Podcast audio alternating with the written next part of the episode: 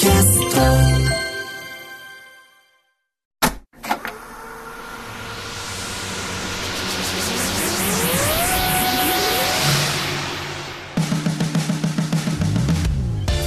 ばんは、浦郷えりかです。これからさらに加速するであろうベンチャー企業に注目するベンチャー企業キュレーションプログラムブースト、メインパーソナリティはウーム株式会社会長の鎌田和樹さんです。よろしくお願いします。よろしくお願いします、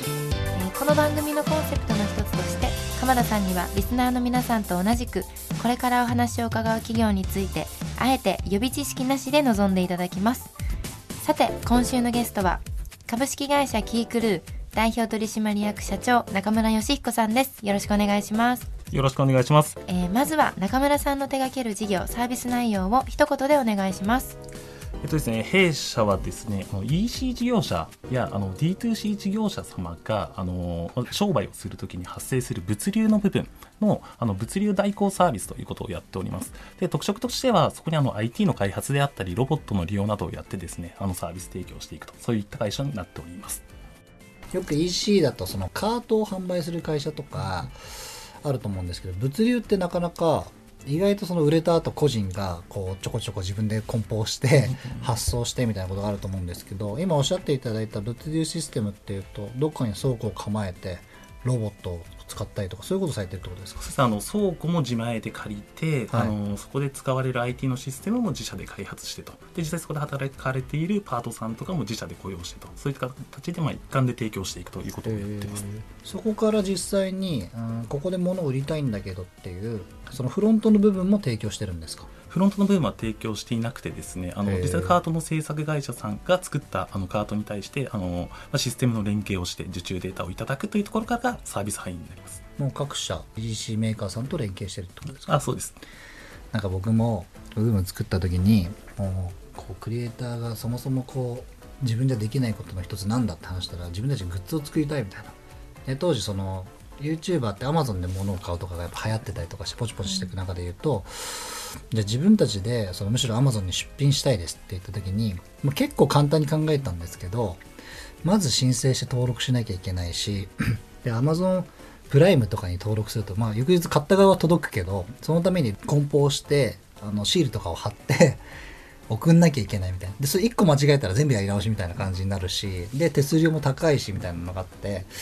ちょっとこれってなかなか難しいんじゃないかなって思ってたら、ベースさんとかそういうカードとか自分たちで作って販売していいみたいなところもありますけど、でも確かに僕もたまにメルカリでいらないゴルフクラブとかを販売していく時の一番大変なのって、クラブ売った後に実際梱包して発送しようってなると、ゴルフクラブ用の段ボールとかないじゃないですか。ここってめっちゃみんな困ってるんだろうなって思ったんですけど、そういうところをやってるってことですか？イメージとして。業務の範囲としてはまさにそういうところですし、めんどくさいっていうのと、あと知らない方も多いと思うんですが、個人でやられた場合めちゃくちゃ高いっていうのがあってですね、その物流っていうのはなんですか、本当に規模によって全然コストが変わってくる業界なので、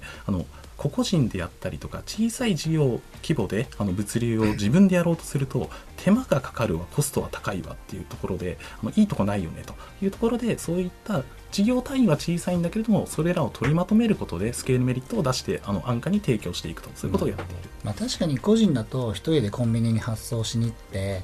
いくらとか、そういうのがありますけど、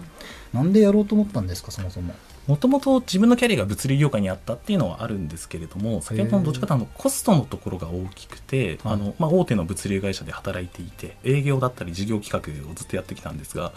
とある時にこれ中小企業とかスタートアップってどうなってるんだろうみたいなことを調べた時にですね、自分の知っているサービス提供料が本当に自分の知っている単価の3倍とかっていう単価で普通に商売されているっていうのがあって、一つにはこれってビジネスチャンスになるよねと。じゃあそういうのを取りまとめて最適化していけば十分商売になるよねっていうので、起業するきっかけになったっていうところですね。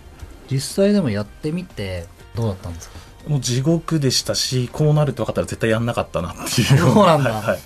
今もう一回考えたらやらないですか？やらないです。やらないです。へ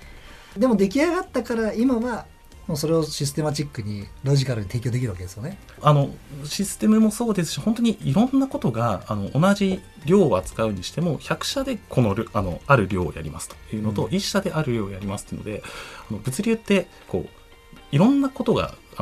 会社別に個性があって、すごい簡単なところで言うと商品のコードが違う A という商品、同じ A という商品でも違う会社によって違う名前がついてたりとかっていうところのデータを正しく管理していくっていうのも相当苦労しましたし、一番恥ずかしいところでいくと請求を100社に出すというところで、同じ倉庫内で同じオペレーションやってるのを、じゃあこれって誰のために作業してるんだみたいなことを仕分けしに行くみたいのも、初めは本当に Excel を使ってやっているっていうところから始まったので、なんでこんなこと始めちゃったんだろうみたいなのがありましたね。それがやっぱりベンチャーとして立ち上げた時の生みの苦しみってやつですね。本当に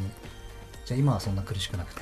だいぶ楽になりましたが、そのサイズが大きくなってきたがゆえの苦しみみたいなのも新しく出てきて、なんか一般的にこうじゃあ中場さんの会社にこうお願いしたいなっていう、その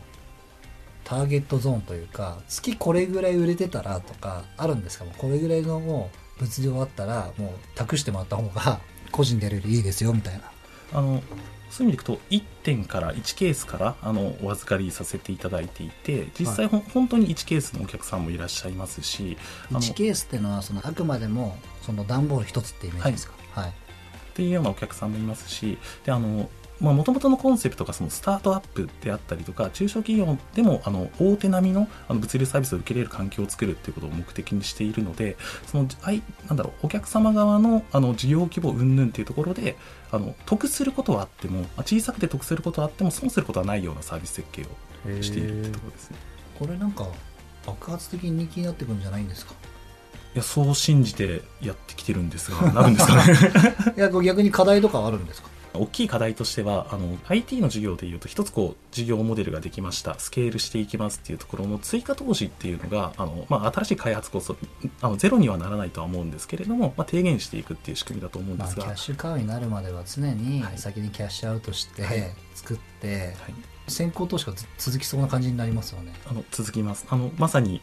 成長すればするほど僕自身の痛みは増えていくっていうような走り方を今までもしてきましたし、当面していくのかなっていうところで、そこにいろんなその業界の関係している人の信用信頼っていうのをどれだけ得続けて走り切れるのかっていうところで、走り切るというのはどのポイントなのかっていうのは僕が実は一番知りたいんですけれども、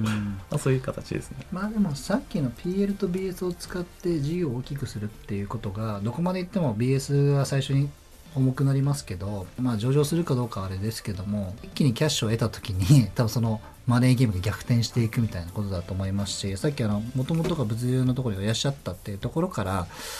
起業しなくたとしても別にやり過ごせるのかもしれないけども、あえてそこにチャレンジをしていこうっていうふうに決められた時点で、多分もう次の一歩ってもう進んじゃってると思うので、もうこれからはもう止まらずに、もうただがむしゃらになんか走り続けてほしいなっていうふうに思いました。ありがとうございます。はい、ということで、今週のゲストは株式会社キークルー代表取締役社長中村義彦さんでした。ありがとうございました。